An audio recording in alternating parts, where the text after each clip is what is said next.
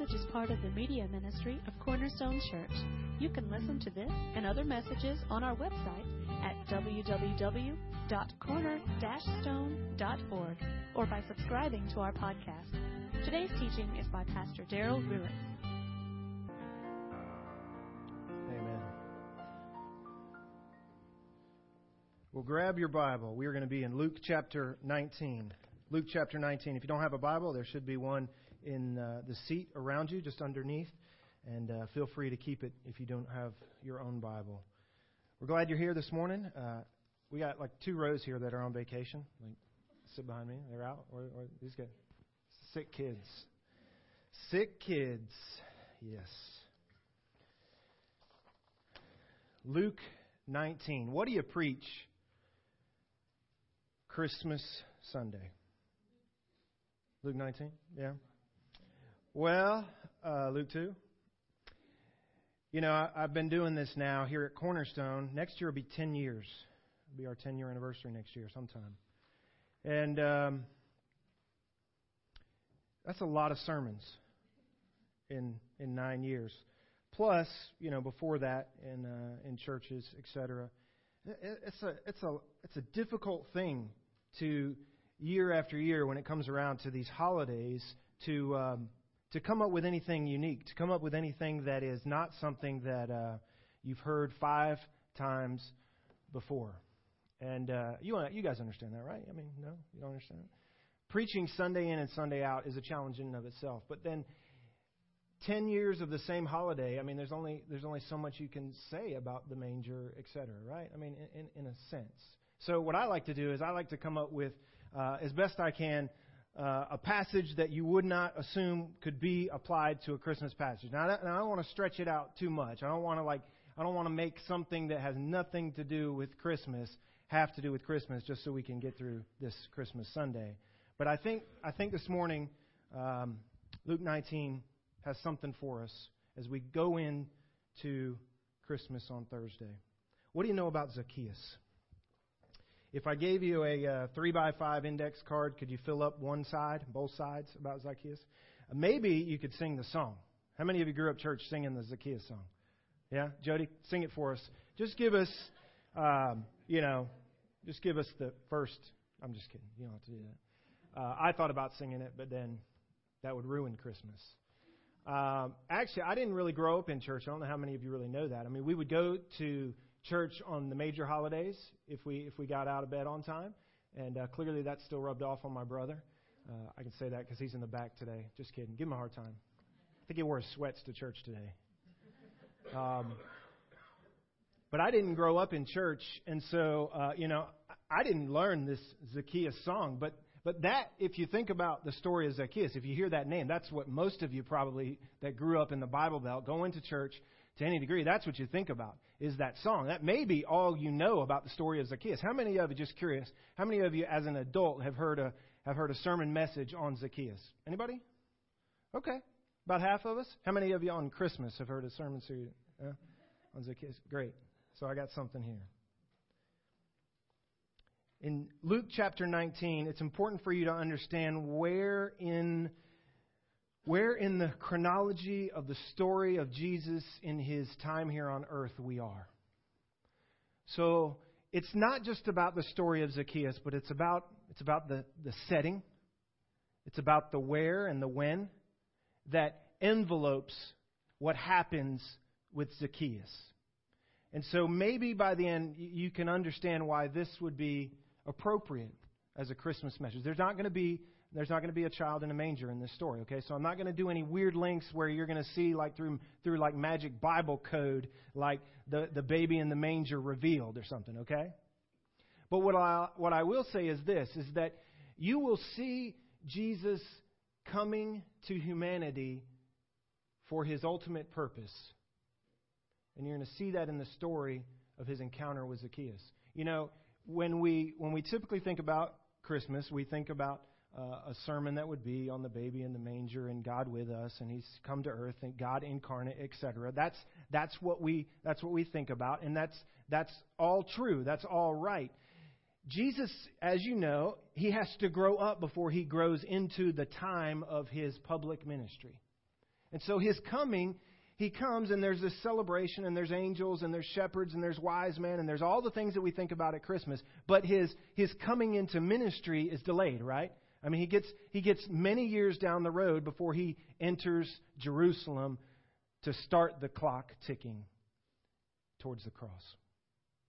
That, that's the coming that I want to focus on. Right before Jesus goes to Jerusalem is Luke nineteen. That's where you are in the story of the chronology of Jesus heading towards the cross. From his birth to the cross, he, it's, it's right before he goes into Jerusalem that he runs into this guy Zacchaeus. Anybody know what Zacchaeus means? Righteous. The righteous one.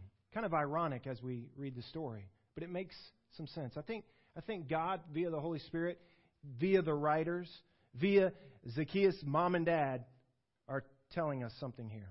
So hold on. Let me walk you through the story of Zacchaeus on this Christmas Sunday.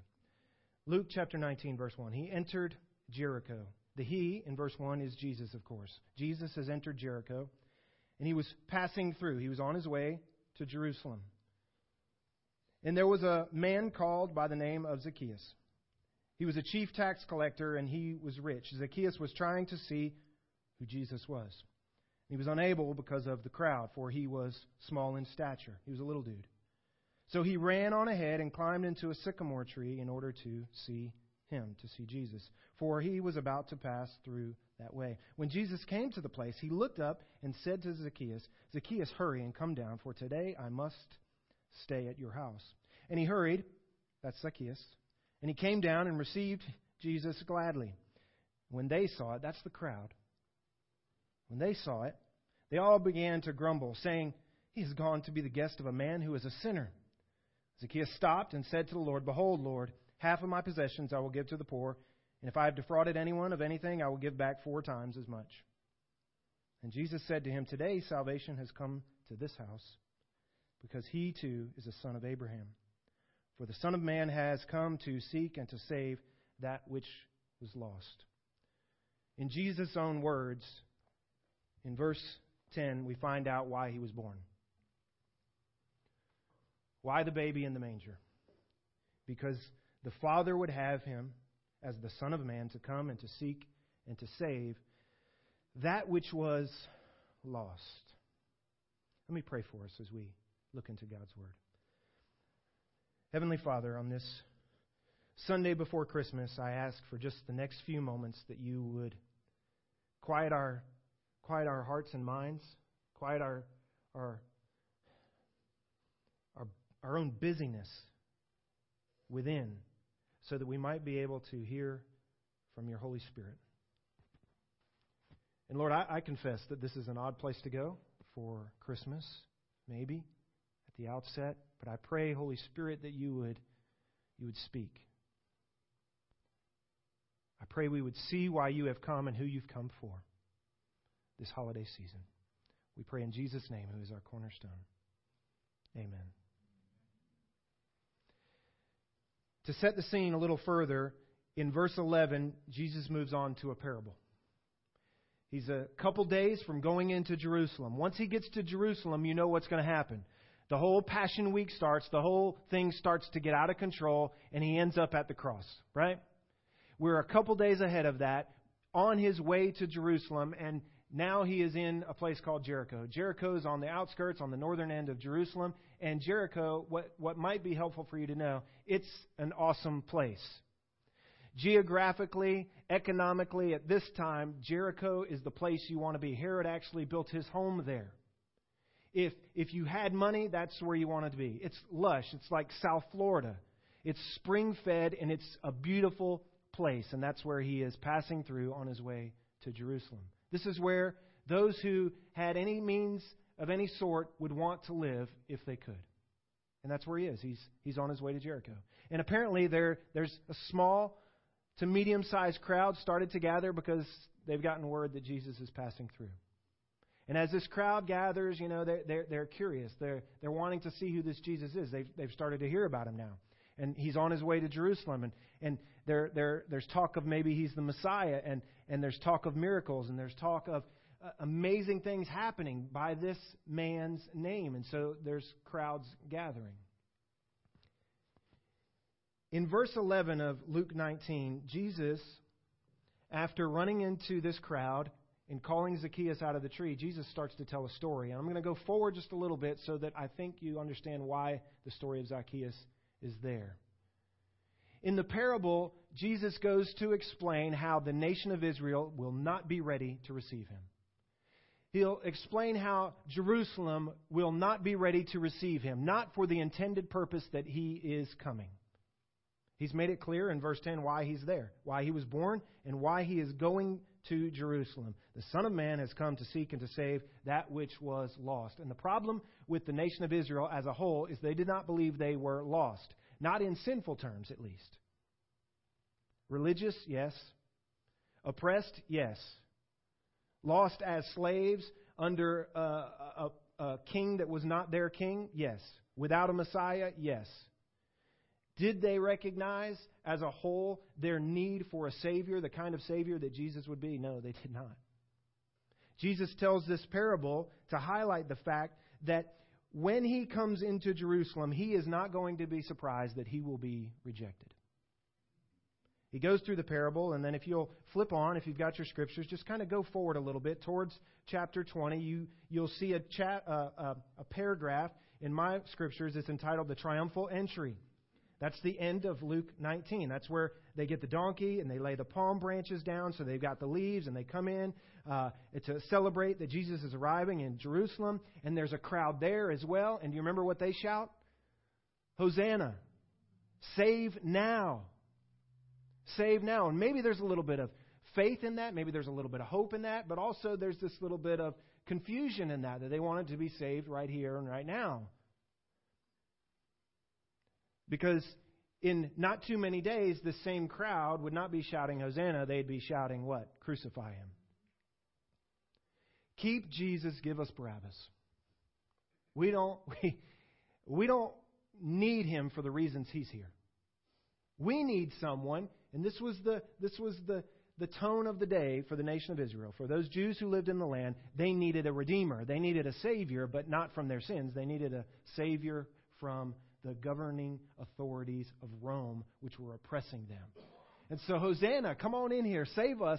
Save us now from Rome. Save us from our oppressors. Save us from those who are against us, those who are taxing us, those who are putting us into slavery, those who are, those who are making our life miserable. You can be our king if you come and redeem us and set up as our rightful king. But that's, that's, that's not Jesus' immediate intent. Would he save them from their oppressors? Yes. But first and foremost, he was there to save them from their sins. And so, his purpose is to save those who are lost. Israel wasn't real sure they were lost in the same way that Jesus believed they were lost. And so Jesus gives a parable, kind of tells how, how it's going to happen, what the attitude's going to be towards him. You get the triumphal entry. Then you get the, this this powerful moment where Jesus goes into the temple, the temple where he is to be worshipped, where the Father is to be glorified, and he finds that it's it's just gone haywire. It's a mess. And Jesus, in righteous indignation, you might say, he's flipping tables, he's running people out, and he's saying, this this is this is supposed to be a place of prayer. Not for selfish gain, and that's what it had turned into. And so you get the parable, you get this triumphal entry, you get you get here according to Luke, you get this this this Jesus who's running error out of the temple. Was there worship going on in the temple? Was there religion happening in the temple? There was religion happening in the temple. Would Jesus consider it authentic worship? He did not.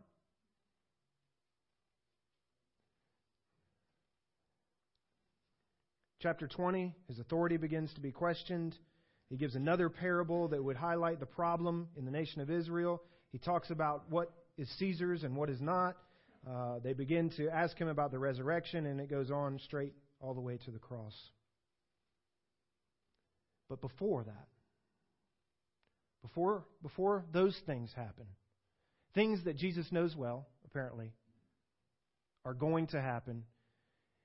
He's on the outskirts of Jerusalem, and he runs into a crowd.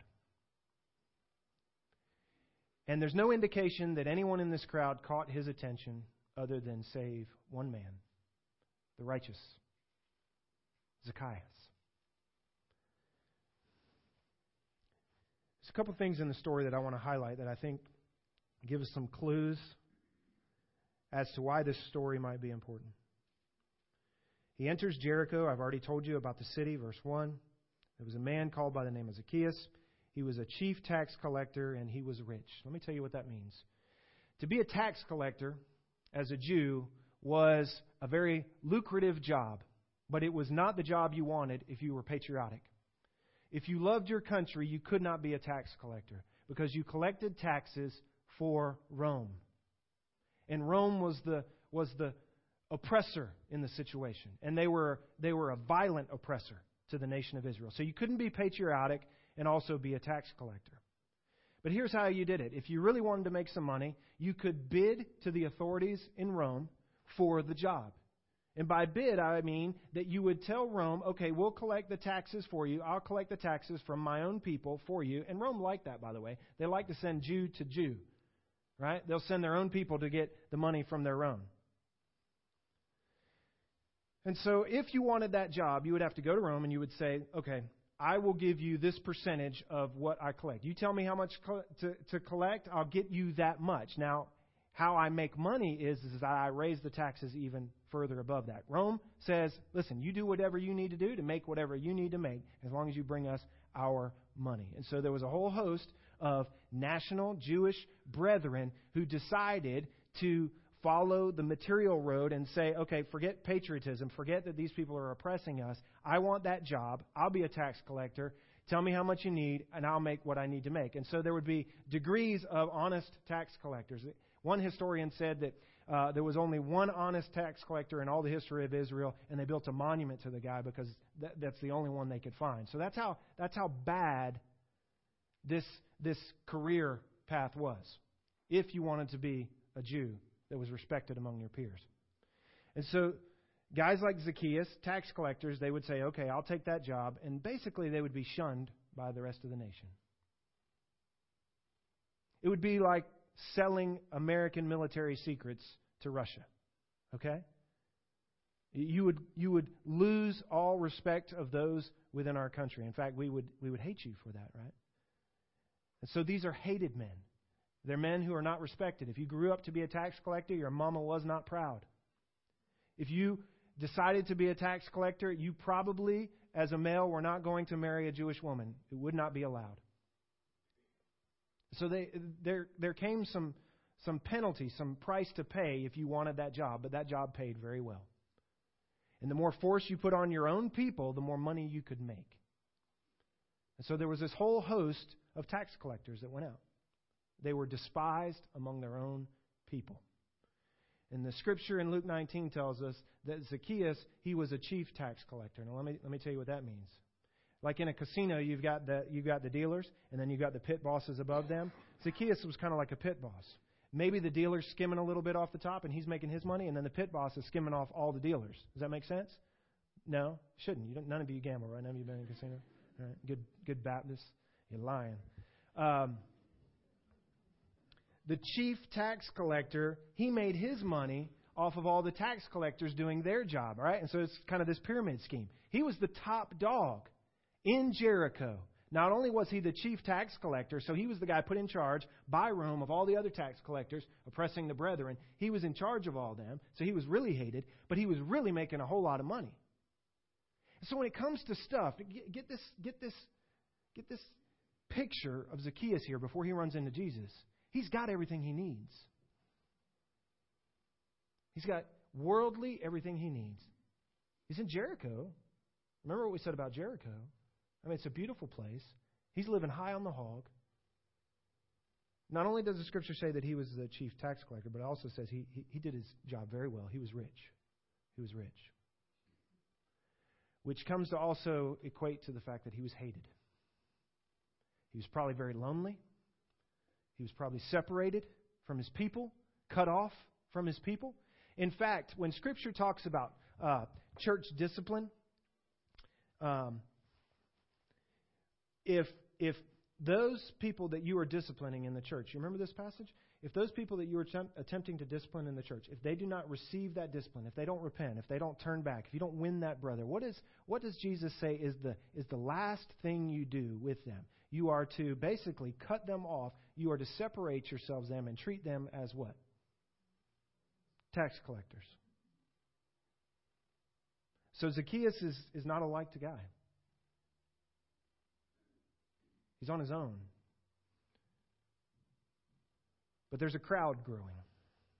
Verse three, Zacchaeus was trying to see Jesus. Now just let those words sink in for a moment, because I think it I think it's a powerful statement. I think it's I think it's a statement that ought to be a statement that every one of our hearts feels at some point in time. That even if we've gained the whole world, at some point in time, we have to recognize that, that we may have still lost our soul. And at some point, we have to have that turning within our own heart, that, that point of repentance where we where we say, we, we've got to see this Jesus. It's verse three for Zacchaeus. He was trying to see Jesus, but he was unable. Of the crowd, there was, there was a number of people who were curious. You think they all came to worship? They, you think they all came to to expect a miracle? Probably not. Kind of like a kind of like the Christmas parade. They've come to see Santa go by. Zacchaeus, he was small in stature, and so he's lost in the shuffle. He's lost for real. I don't think it's any mistake that he was a wee little man, right? Remember the song? I don't think it is any mistake the symbolism of all that Scripture builds Zacchaeus up to be. Wealthy by his own right, but he was a he was a small man. And for a number of reasons, he, he couldn't see Jesus. Part of the reason was because of because of all those who were pushing their way out of curiosity to see who this who this coming king, who this coming Messiah that would save his people. Who is he? What's he about? Verse four, so he ran on ahead. He shows some ambition here. And he climbed up into a sycamore tree in order to see Jesus, for Jesus was about to pass that way. What do you know about a sycamore tree in the nation of Israel? In Israel, there were two national symbols related to trees and fruits, et cetera, that Israel was always identified with. One was the olive tree and one was the fig tree, which is the sycamore tree in Israel. The olive and the fig, two identifying fruits for the nation of Israel. Now, the olive is kind of utilitarian. It's used for oil, it's used for light, it's used for for for bringing uh, utilitarian needs to bear. The fig was intended to be a delight to Israel. It was a true fruit. It was it was the dessert. So the the the olive met your needs. The fig blessed you. Zacchaeus climbs into a sycamore tree. Now, I won't I won't go there today, but jot down a couple places in your scriptures. Jot down Hosea nine and Micah seven.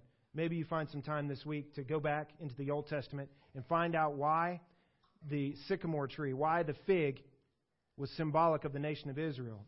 The short story is this, that that God, throughout the nation of Israel's history, would say that I, that I long for you to be that sweet fruit of the fig tree, that I would come to the tree and find you flourishing, that I would bless you that way, and that you might be a blessing to all the other nations in that way. Now, the sycamore tree, it would begin to leaf and to flower what time of year? Spring. Yeah. Lynn, what would that be for us? Like the dogwood tree or something here in Georgia? All right. So the sycamore tree, at this time in in the season, it was it was ready to bloom. Remember, we're we're heading towards the cross, and so we're heading towards Easter, and we're heading towards spring, and so it's it's starting to leaf out at this point.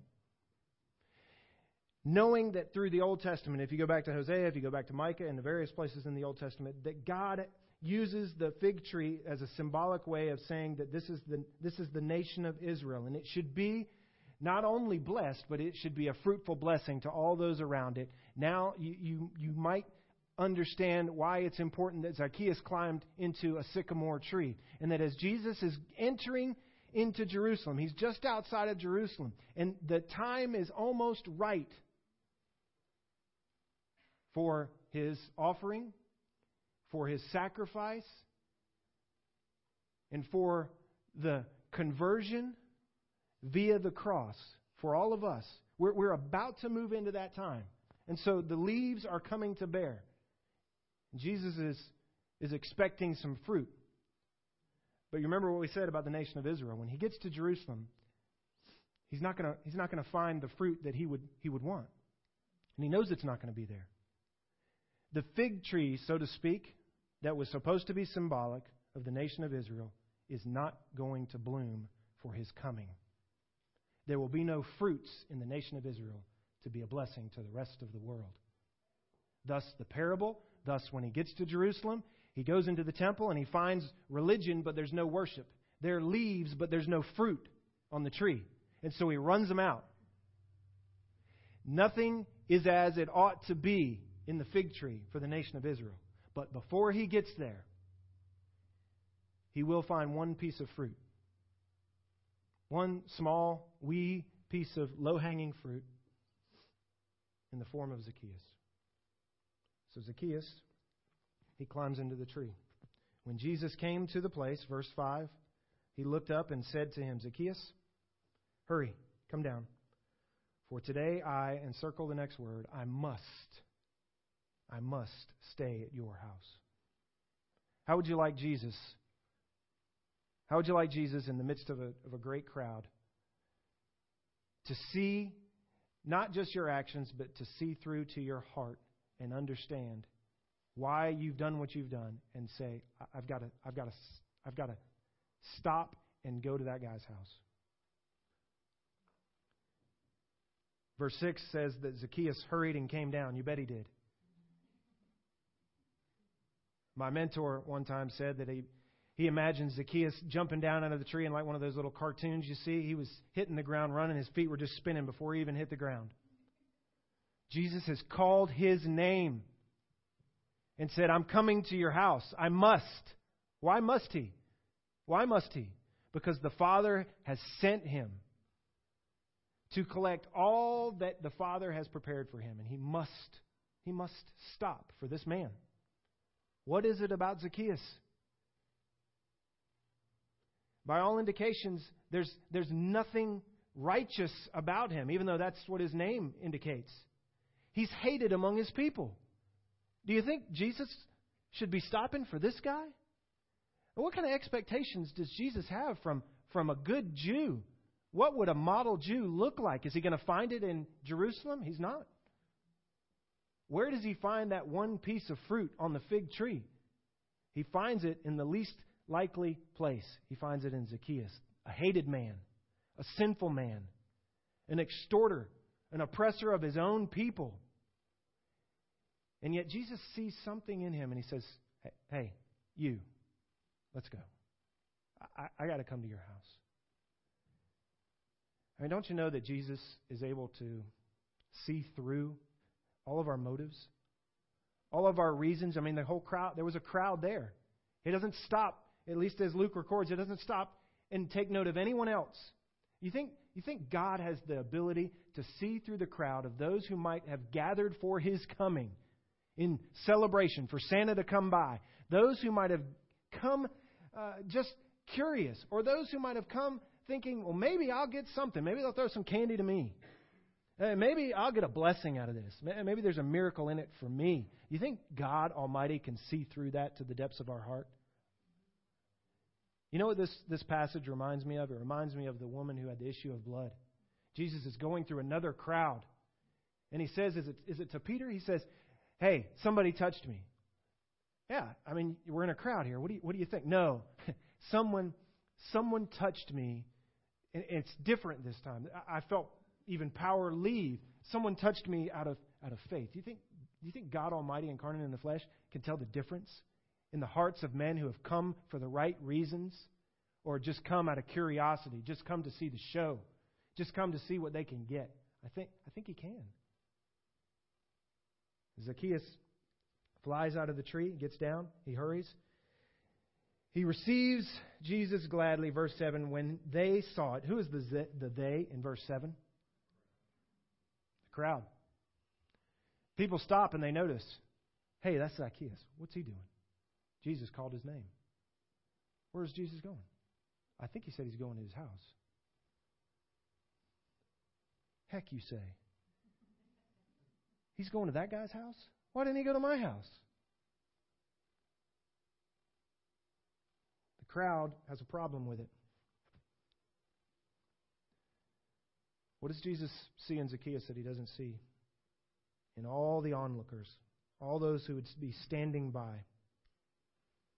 When they saw it, they began, all of them, to grumble, saying, he's gone to be the guest of a man who is a sinner. Verse eight, Zacchaeus stopped right there. Love this verse. Zacchaeus stopped and said to the Lord, behold, Lord, half of my possessions I will give to the poor. Now, let me just stop you there for a second. The nation of Israel wasn't, wasn't commanded to give half of anything, as far as I can remember, at all, ever. They, they were commanded to give a tithe, to give a tenth, to give their percentage to the poor and to the work of the kingdom. Yes.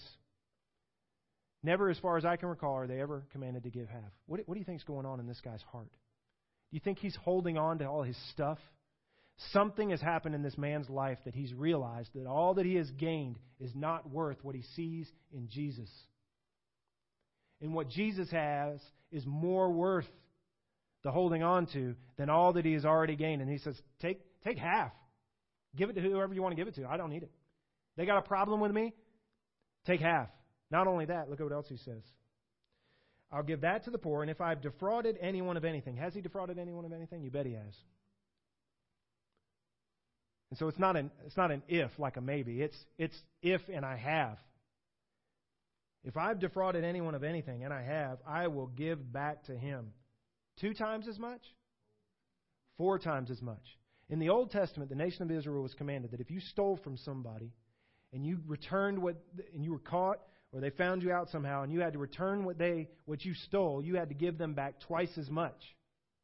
But if you stole something from them, and say it was an ox or some food or whatever, and you consumed it, you ate whatever you stole or you spent whatever you stole and you couldn't give it back to them, you had to give back four times as much. This guy, this guy, he's not only generous, he's not only letting go of things, but he, he's obeying the law because he sees Jesus. Nobody else quite sees Jesus in this way, do they? Not, not by this story, not by the parable that comes after, not by any indication of what happens when Jesus gets into Jerusalem and goes into his own temple, for goodness sake. Verse eleven in this passage, as he starts the parable, it says this. When they were listening to these things, that's, that's this encounter with Zacchaeus. When this crowd was listening to these things, Jesus went on to tell them a parable. Here's the setup for the parable. He told them this parable because he was near Jerusalem, and they, Israel, those who were, who were there in the crowd, supposed they thought that the kingdom of God was going to appear immediately. And he still had a cross before him. Isn't it interesting? Jesus knows why he's on earth. He's on earth because the Son of Man has come to seek and to save that which was lost. The crowd doesn't see it. Something in Zacchaeus' life has indicated to him that this man is what I need. This Jesus has something that I've not been able to gain in all my work. In all my accumulation, I've not been able to gain. Climbs a tree. Jesus sees the fruit in the man's heart and in his life, and he plucks him out of that tree, and he goes to his house. Now, notice what it says here. And Jesus said to him, today salvation has come to this house, because he too is a son of Abraham. What do you do when you go to a, into the home of a Middle Eastern? You eat. What, is, what does the Bible say in Revelation that will happen if when he knocks on the door of your heart, and you hear his voice, and you open the door, what will happen? He will come in, and he will he will dine with him, and he with me. That's what happens here with Zacchaeus. Zacchaeus, I got, I, I have to come to your house. And Jesus comes in and he dines with him.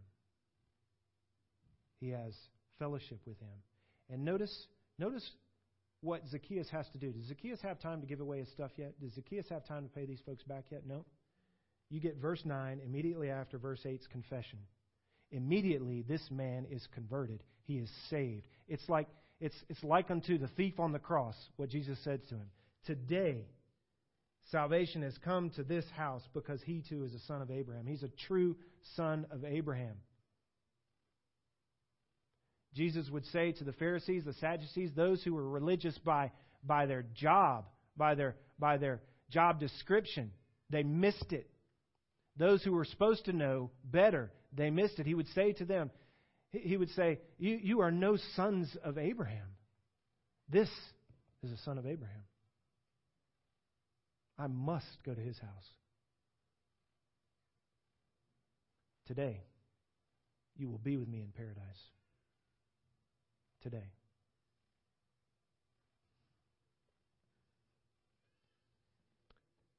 For the Son of Man has come to seek and to save that which was lost. True story.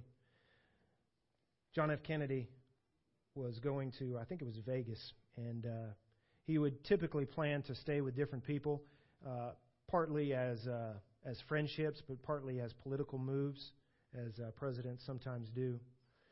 And um, J F K had a brother-in-law, a guy named Peter Lawford, who was who was uh, related or a friend, I can't remember, to Frank Sinatra, and so. Uh, J F K was going to stay with Frank Sinatra when he went to Vegas. And for weeks and months, Sinatra set his home up because the president was coming to stay with him. Uh, they say that he expanded his home just for the president. He added he added extra phone lines and communication uh, lines just because the president was coming to stay with him. He, he, he spared no expense. He went through this whole addition to his home because J F K was coming to stay with him. Uh, just before J F K came, uh, Peter Lawford came to Sinatra's house, knocked on the door, and said, listen, uh, I got some bad news. President won't be coming to your house. What? Uh, well, turns out somehow or another he found out that you've got some uh, some colorful connections to the uh, to the underworld, to the powers that be, to uh, to the crime uh, bosses that that that were that were. at that time. And um, he said, listen, the president just can't, he, he just can't come stay with you and risk being connected, you know, to a John Gotti, right? And so uh, Sinatra, as the story goes, kind of flips out and uh, kicks Peter out and tries to burn down the addition to his house. I don't think it worked, but he tried, he just wrecks the whole place. Part of the problem was probably that when he uh, found out where he changed his uh, his stay to be. Anybody know where he went and stayed instead? Not Sinatra's house, but he stayed with Bing Crosby. Decided on a white Christmas instead. There was there was something about Sinatra that the president couldn't couldn't connect to. He couldn't have fellowship with. It was a political move, and it was the right move. The president could not stay in that home. He could not go in and fellowship and eat with him. I wonder I wonder if if the King of Kings, the one who came as a helpless babe, who grows up to march into Jerusalem, I wonder if he if he could come into to your house, to my house. Were we were we the ones in the tree, would he have taken note of us? Now, be careful, because there was nothing about Zacchaeus, nothing about his achievements, that impressed Jesus going by. What did Jesus see? Jesus saw a willing heart. Jesus saw faith. Jesus saw one that wasn't just curious about this parade. Jesus saw one who wasn't just looking to get something from it. In fact, Zacchaeus would say, whatever I got, just take that half. I, I owe him something four times. And Jesus' response to that, that kind of Jewish patriot was, today, Not only will I be in your house, but salvation is in your house.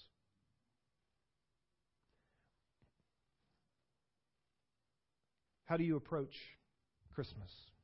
How do you approach the God who has come to earth in the form of a babe, yes, but he has come to march into Jerusalem to save what was supposed to be via the nation of Israel, to save those who were lost? Do you come like the crowd? Just curious. I mean, it's a party, so let's go. I mean, it's Christmas, so let's let's join in. Maybe it'll be fun. Maybe there'll be a blessing for me in it. Do you come as an opportunist for that which, which Jesus might do for you? Or do you come like Zacchaeus? A wee little man, a wee little woman, all on your own. A sinner. Obviously a sinner. No righteousness of your own. Do you come humbly? Do you come willing to climb a tree just to see him if you have to? Or are you content to be just a part of the crowd? For the one who, who Jesus sees that kind of faith in, today is the day of your salvation. Today is the day of your salvation. Behold, if I stand at the door and knock, and you hear my voice, I, I will come into you, and I'll have fellowship with you. That's the offer of God with us. That, that's why he comes into the manger. So that so that as a as a grown man he could walk to the cross. Zacchaeus is kind of a model for us at Christmas. He's he's the model Jew. He is therefore the model Christian for us. We we should be that fruit for Jesus to pick of his elect out of the sycamore tree, as it were, of our country, of our world. Let's pray. We'll be dismissed.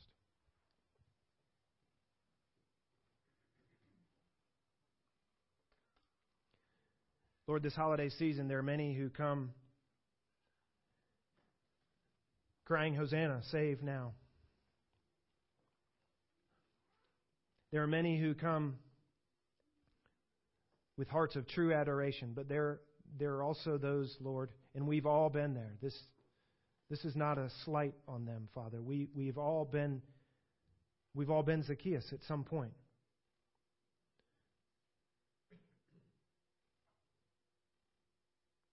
Living on our own, seeking to gain all that we can.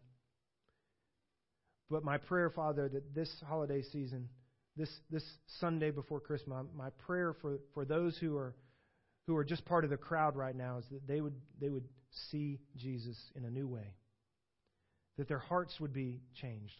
Holy Spirit, that you would you would touch their spirit and make it alive within them. Grant them the ability to have faith in your Son, Lord. This holiday season, I pray that we're not just watching the parade go by. I pray that um, for those of us who who have been Christians a while, Lord, that we would that we would still have the heart of a Zacchaeus. No matter what we've done, we place our faith in you, Father. Thank you, Jesus, that you you came to seek and to save that which was lost. And Lord, if there are any here that uh, have just today discovered that they are lost, I pray that you would whisper their name, that you would call them down, that you would come into them, you would fellowship with them. They might know you in a new way, in an intimate way. Lord, Christmas is a uh, it's an amazing time of year for us. For some, it's a difficult time of year for various reasons. For some, it's a time of year where we get lost, we get caught up in all the all the crowd, all the pomp and circumstance.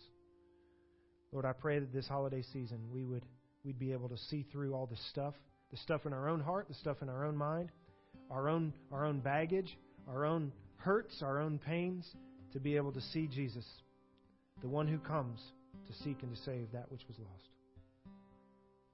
Let us see. Let us see our Redeemer. Let us see our Savior. We pray in Jesus' name. Amen. Amen.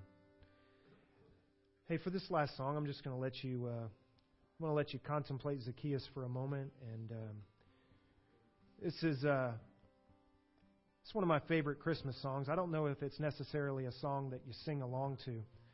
I remember when I was in college, I hadn't been saved for just a couple of years. I got saved just before I went to college. I remember having a tape. You guys remember what tapes are? Some of you. Jackson, you ever seen a tape? You're lying. Your dad still got tapes? I had a tape of uh, Mary, Did You Know? It's an interesting question. Wonder if she knew. In that child that she gave birth to, what was coming as he would walk into Jerusalem? You know, the angel told Joseph, there is one coming. Even, even told him what to name him.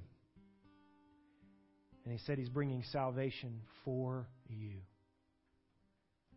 This one that was born this time of year, he's come for you. He's come for you. Why don't you just sit and enjoy these last few moments, preparing your heart to move into a week that might be, might be a busy week, that might crowd out Jesus in your own heart and mind. Let's focus on Him for a few more moments and ask ask the Lord to help us to see exactly who He is so that we're we're ready for Thursday morning. Amen? All